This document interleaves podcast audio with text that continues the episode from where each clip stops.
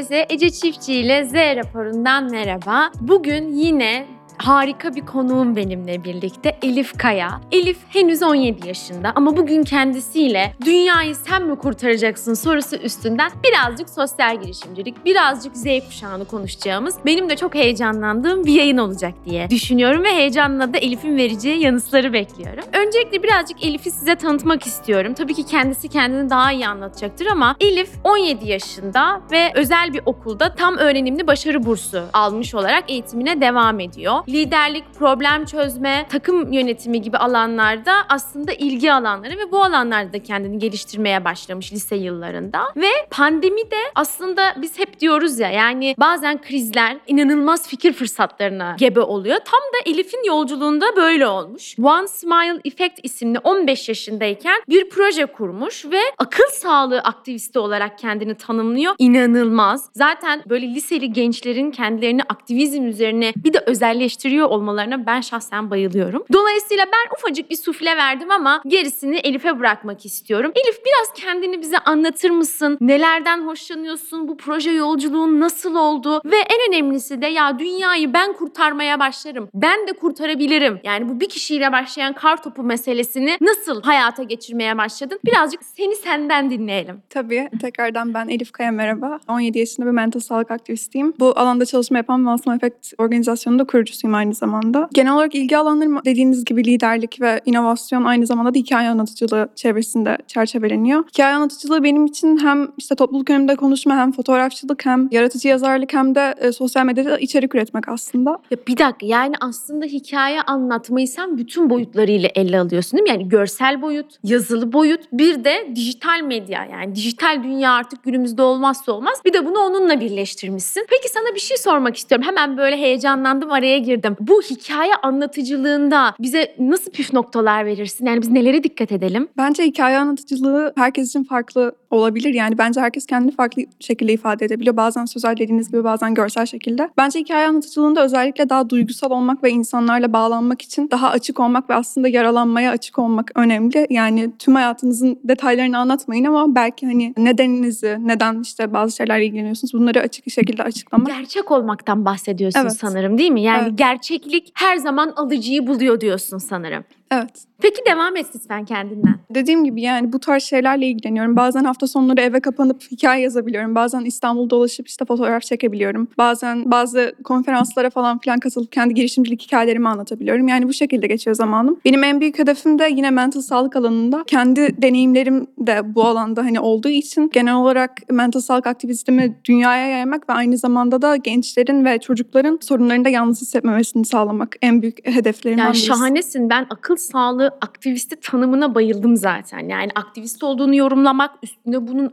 uzmanlaşacağın alanı belirliyor olmak şahane bir adım. Ki pandemi de özellikle biz gençleri bu anlamda mental sağlığımız anlamında çok yıpratan bir dönem oldu. Sanırım zaten bu kurduğun projede, e, girişiminde tam da buna yönelik. Dolayısıyla bu his nereden geldi? Ne zaman, nasıl böyle bir şey başlatmaya karar verdin ve nelerden ilham aldın? Yani birazcık projenden ve bu yolculuğun nasıl başladığından anlatabilir misin? Çünkü şu an 17 yaşındasın. Projeye 15 yaşındayken başlamışsın. Dolayısıyla nasıl bir gözlükle dünyaya bakıyorsun? Bizi dinleyen gençlere de ilham olmasını istiyorum. Çünkü bildiğin gibi bizi Z raporunda gençler dinliyor ve ağırlıklı olarak da Z kuşağı dinliyor. E, O yüzden burada senin söyleyeceklerini eminim hepimiz kalem kağıtta not alıyor olacağız. Sendeyiz. Şöyle diyeyim benim bir yıl öncesine kadar tanı koyulmuş bir anksiyete bozukluğum var. Aslında çocukluğumdan beri mücadele ettiğim ama teşhis koyulmamış. Çünkü farkındalık ve hani bu alanda eğitim olmadığı için böyle bir şeyin olduğu fark edilmemiş bir anksiyete bozukluğuyla yaşıyorum. Bu da benim hayatımı çok büyük bir derecede etkiledi. Özellikle 13 ve 14 yaşlarında gerçekten hayatım çok zorlu dönemlerden geçti diyebilirim. Hani yalnız hissettiğim zamanlar oluyordu. Gerçekten hani çevremden kopuk olduğum zamanlar oluyordu. Hatta 15 yaşında kendi hayatımı son vermeye kadar hani o mentaliteye kadar gitmişti. Daha sonra işte ben kendi deneyimlerimle birlikte aslında hani bunun ne kadar önemli olduğunu böyle bir farkındalık yaratmak ve aynı zamanda insanların yardım alabileceği bir platformun olması ve sosyal birliktelik oluşturulması ne kadar önemli olduğunu fark ettiğim için böyle bir şey yapmaya karar verdim. Açıkçası ben de ne yapacağımı bilmiyordum. Hani girişimcilik vesaire 15 yaşında ne alaka diyenler bayağı vardı. Bu bir gerçek maalesef. Ben ne yapacağımı bilmiyordum. Daha sonra Covid geldi ve bu dönemin aslında kriz dediğiniz gibi kriz fırsatı oldu. Ve bu dönemde daha da çok etkilendiklerini fark ettim gençlerin. Ve böyle bir platform oluşturmaya karar verdim. Yani şahanesin. Bu arada o söylemlerden hiçbir eksilme olmadı. Ben de 14 yıl önce 14 yaşındayken bu işe başladığım zaman sosyal girişimcilik ve sivil toplumla sosyal ben hikayesini yazmaya başladığım zaman aslında bana da aynı şeyi söylüyorlardı. Dolayısıyla bu girişimcilik meselesi birazcık inatçı olma meselesi. Birazcık kendinden emin olma meselesi. Ama tüm bunların yanında da ben bütün girişimci, sosyal girişimci arkadaşlarımdan senin gibi şunu duyuyorum. Ya maruz kalmış ya şahit olmuş ya da ikisi birden. Dolayısıyla senin hikayende de ben ikisi birden görüyorum ve anlıyorum, duyuyorum daha doğrusu. Yani hem kendin belli sıkıntılar yaşamışsın ama bunlara da hiçbir zaman vah vah tüh tüh diyen tarafta olmamışsın. Hemen aksiyon alıp öteki içinde harekete geçmişsin. Dolayısıyla bu platformda tam olarak ne yapıyorsunuz? Yani bizi dinleyen, aslında benzer akıl sağlığına yönelik desteğe ihtiyacı olan kişiler senin kapını nasıl çalabilir? Nasıl gençler burada hareket ediyor? Biraz bahsetsene bize. Tabii yani genel olarak bir profesyonel yardım tabii ki de sağlamıyoruz. Tabii. Hepimiz genç olduğumuz için Tabii ki. gönüllülerde. Deneyim paylaşımı yapıyorsunuz Evet. sanırım. Ya ortak bir sorun var özellikle Covid döneminde ve hani ortak bir çözüm olabilir diye düşündük. Hani birlikte konuşmanın, birlikte vakit geçirmenin. Biz genel olarak hani sosyal birliktelik ve farkındalığa odaklandığımız için hem eğitim ve farkındalık programları oluşturuyoruz. Mesela şu anda liselerde Türkiye'de 5-6 okulda devam eden bir eğitim programımız var. Kulüpler tarafından yürütülüyor. Onun dışında yurt dışında da aynı zamanda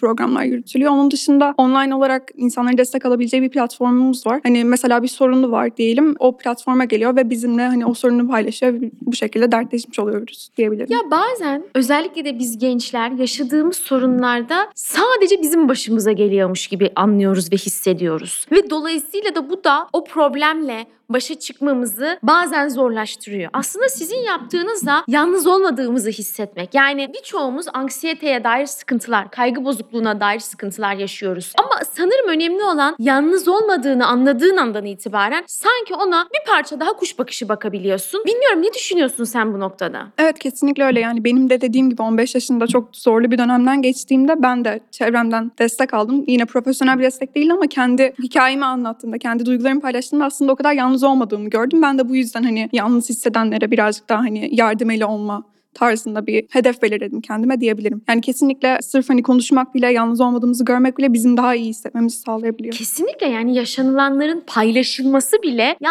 evet ya hani ben de bunu yaşadım ben de böyle hissettim demek ki bir çözüm varmışı gösteriyor. Peki şeyi de dinlemek istiyorum. Gerçi bu Covid'in hani dijitalleşmeyi maksimum konuştuğumuz, gençlerin Covid'e dair yaşadığı dezavantajları da maksimum konuştuğumuz bir süreçteyiz. Dolayısıyla Z raporunda birazcık gençlerle birlikte gençler için gençlik meselelerini konuştuğumuz bir programda Covid dönemini gençler özellikle de senin de içinde bulunduğun Z kuşağı nasıl yaşadı? Artıları eksileri nelerdi? Nasıl değerlendiriyorsun? Yani ben kişisel olarak şey diyeyim yani Covid döneminde hem kendi çevrem hem de konuştuğum diğer ülkelerdeki insanlar da dahil gençler özellikle çok zorlu bir dönem geçirdi. Çünkü hayatımızda hiçbir zaman böyle bir şey olmamıştı. Birdenbire hani eve kapandık vesaire. Bence bu değişim hem endişe hem yalnızlık bu tarz duyguları kesinlikle getirdiğini düşünüyorum. Ama bunun dışında bence pozitif yanları da vardı. Mesela ben kendi hayatımdan konuşayım. Daha çok teknoloji odaklı hani evde tek iletişim aracımız oldu aslında. Ve ben hani bu sayede tüm dünyadan arkadaş edinebildim. Farklı kültürleri tanıyabildim ve ben diğer gençlerin de böyle bir şey yapabildiğini düşünüyorum. Özellikle sosyal medya buna bir ortam hazırladığını düşünüyorum ve bu hani hem vizyonumuzu açıyor hem farklı insanlarla bağlantı kurmak bizi genel olarak mutlu ediyor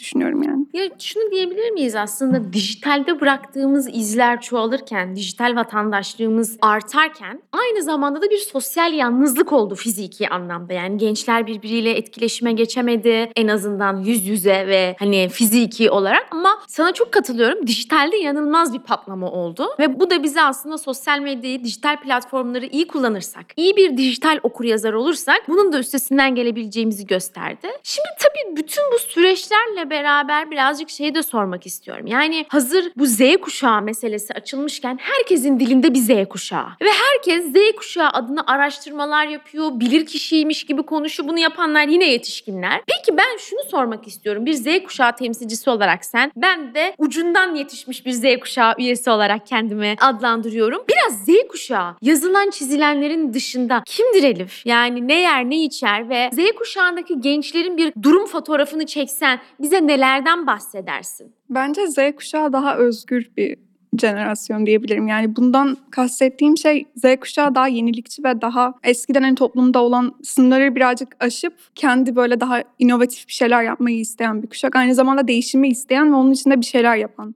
Değişimi kuşak o. beklemeyen bir kuşak. Değişim gelmiyorsa ben yaratırım diyen bir kuşak. Bu beni çok heyecanlandırıyor. Çünkü bu girişimciliğin önünü açar. Bu değişimi dönüşümle birlikte besler gibi gibi gibi. O yüzden ben bu kuşaktaki ve bu kuşağın da kendimi bir parçası olarak görerek oradaki arkadaşlarımla çalışmayı, üretmeyi ama aynı zamanda da eleştirmeyi çok seviyorum. Tam da buradan yola çıkarak yani Z kuşağı sence nelerden etkileniyor? Kendi üstünden de buna örnek verebilirsin. Yani çünkü dediğim gibi hani herkes bu kuşağı konuşuyor. Herkes bu kuşağa dair belli stratejiler oluşturuyor ama sen dedin ki ya Ece bir dakika bu kuşak üyesi olarak pandemi veya bundan bağımsız olarak bizim için biçilen bir yol var ve bu biçilen yol bazen bizi e, mental anlamda sıkıntılara sokabiliyor. Dolayısıyla bu sağlık imkanları gibi gençlerin bu tarz kendini gerçekleştirmeye dayanan sağlık imkanlarına erişimi ne durumda? Genel bir fotoğrafta nasıl yorumluyorsun bunları? Evet bunlar pozitif tarafları. Yenilikçiler değişim ve dönüşümü istiyorlar. Bunun için harekete geçiyorlar. Ama diğer tarafta maruz kaldıkları problemler neler? Ya bence hani ne kadar yenilikçi olsalar da ne kadar böyle girişimci olsalar da zaman zaman umutsuz olabiliyorlar diye düşünüyorum. Özellikle hani bizim ülkemizde. Çünkü diğer ülkelerdeki arkadaşlarım daha az umutsuzmuş gibi. Ben genel olarak hani öyle bir fotoğraf aldım diyebilirim. Yani ben de zaman zaman umutsuzlaşabiliyorum. Hani şimdi diyeceksiniz hani sosyal girişimcisin, değişim yapmaya çalışıyorsun nasıl umutsuzlaşırsın? Yani dürüst olmak gerekirse umutsuzlaşıyorum. İşte onu bazen daha çok çalışmak için bir motivasyon olarak kullanırken bazen gerçekten hiçbir şey yapmayasın gelebiliyor. Bu da bir gerçek maalesef. Yani genel olarak hani ülkenin şartları olsun, ekonomik şartlar olsun bence bunlar gençleri fazlasıyla etkiliyor diye düşünüyorum. Evet yani ben mesela diğer ülkelerdeki gençlerle de diyalogda birisi olarak şunu söyleyebilirim ki konfor alanı meselesi. Şimdi Türkiye'deki gençler konfor alanının sallanmasına çok alışıklar. Bu da onların kriz yönetimini, problem çözme kaslarını güçlendirirken belli alanlarda cesaretlerini de kırıyor. Yani işte o senin dediğin umutsuzluk ama bazen de bu daha da cesaretlendirebiliyor. Gelişmiş ülkelerde tabii bu konfor alanı o kadar kemikleşmiş durumda ki orada da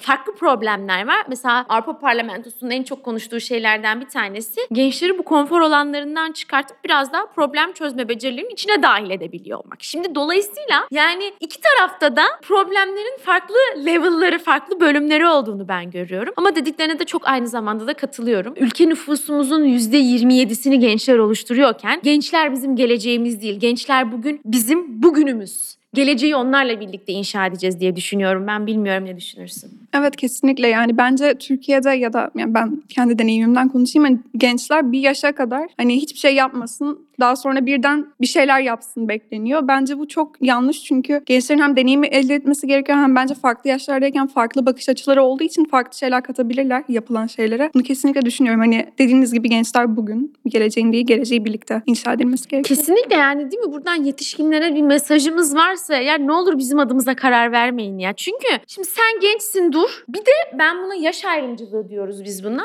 Bir de gençlerle birlikte aynı sorunları yaşayanlar yaş almışlar. Onlar da aynı sorunları yaşıyor. Onlara da diyorlar ki sen tamam artık emekli oldun. Tamam artık yaş aldın. E biri ülke ekonomisine en fazla katkı sağlayacak iki grup. Biri yaş almış kişiler, biri de gençler. Dolayısıyla belki bir proje de bu yetişkinlere yapmak lazım. Peki tam da buradan birazcık şeyi de sana sormak istiyorum. Sence gençler kendileri için nasıl bir gelecek hayal ediyor? Bunu kendi üstünden de anlatabilirsin. Bütün gençlere de yorumlayabilirsin ama bir bunu sormak istiyorum. Bir de şeyi merak ediyorum. Yani birkaç yıl sonra gençlerin psikolojik durumu açısından ne gibi değişimler, gelişmeler olursa aslında biz daha sağlıklı bir toplumdan bahsediyor oluruz. Önce ikinci soruyu Tamam. cevaplayayım o zaman. Bence gençlerin ve aslında herkesin ihtiyacı olan şey bu tarz konuların tabu olmaması ve açık açık konuşulabilmesi. Ben özellikle çevremde görüyorum hani bu tarz konular çoğunlukla yani saklanan şeyler. Çok açık konuşulmadığı için bence herkes yalnız olarak kendi başına bazı sorunları Ya çözmeye nasıl çalışıyor. grip oluyorsak, bedenimiz rahatsızlanıyorsa ruhumuzun da rahatsızlanması çok normal değil mi? Yani belki bunu kırmak lazım. Evet evet kesinlikle ben de onu düşünüyorum. Yani bunu kırarsak ve daha sonra açık açık konuşulabilecek ortamlar yaratılırsa bence gençler hem daha az yalnız hissedecek hem de kötü bir dönemden geçtiğinde daha sağlıklı başa çıkma mekanizmalarına ulaşabilecek diye düşünüyorum. Ve bunun için de aslında hani evet tabuyu kırmak var ama onun dışında da bu tarz kaynakların arttırılması ve daha ulaşılabilir hale gelmesi de gerekiyor. Kesinlikle çok doğru söylüyorsun. Peki o zaman ilk sorumu tekrar sorayım. Sence gençler kendileri için nasıl bir gelecek hayal ediyor? Bence gençler kendileri için daha böyle ya ben kendi şeyimden bahsedeyim. Lütfen. Ya ben kendim için açıkçası hayallerimin peşinden koşabileceğim ve sınırlandırılmayacağım bir gelecek hayal ediyorum. Yani daha eşit olan, daha adaletli olan bir dünya hayal ediyorum. Bence tüm gençler de bunu düşünüyordur diye düşünüyorum. Kesinlikle yani ben gençliğin bu anlamdaki şimdi ben sahada da onlarla gönüllülük anlamında birlikte çalıştığım için oradan da görüyorum. E aramızda çok yaş farkı da yok. Ya inanılmaz bir bilinç, inanılmaz bir ötekini sahiplenme, inanılmaz bir dünyadan sorumluluk varken onları sınırsız yapmak zaten bizim en büyük zenginliğimiz olacaktır. Onları bir sınırlılıkların içine, kalıpların içine sokmak değil. Çünkü böyle olduğu zaman sanki onların imzalarını köreltiyormuşuz gibi geliyor bana. Evet kesinlikle. Peki bu programın herhalde bütün konuklarına sorduğum en temel soru ve bizim de zaten buradaki mottolarımızdan bir tanesi. Bu gençlik nereye gidiyor Elif? Ya bence gençlik yeniliğe gidiyor. Gençlik daha inovasyona ve değişime gidiyor. Süper. Bu gençlik zirveye gidiyor diyenler vardı. Sen de ona bir virgül daha attın ve inovasyona, yeniliğe gidiyor dedin. Ben seninle konuşmaktan çok keyif aldım açıkçası. Projeni nereden takip edebilir bizi dinleyenler? Instagram üzerinden veya web sitemiz www.onceMyEffect.com'dan takip edebilirler. Takip Ve edebilirler. çalışmalarımıza katılabilirler. Evet ve hani bu tarz destek almak isteyenler de sana hem faydalanıcı olabilir hem de gönüllü olabilirler. Ben çok teşekkür ediyorum. Ben Böyle teşekkür ederim. e, dinleyicilerimizin de tadı damağında kalsın istiyorum. Dolayısıyla ağzına sağlık. Teşekkür ediyorum. Ben teşekkür ederim. Bizi dinlediğiniz için çok teşekkürler. Görüşmek üzere.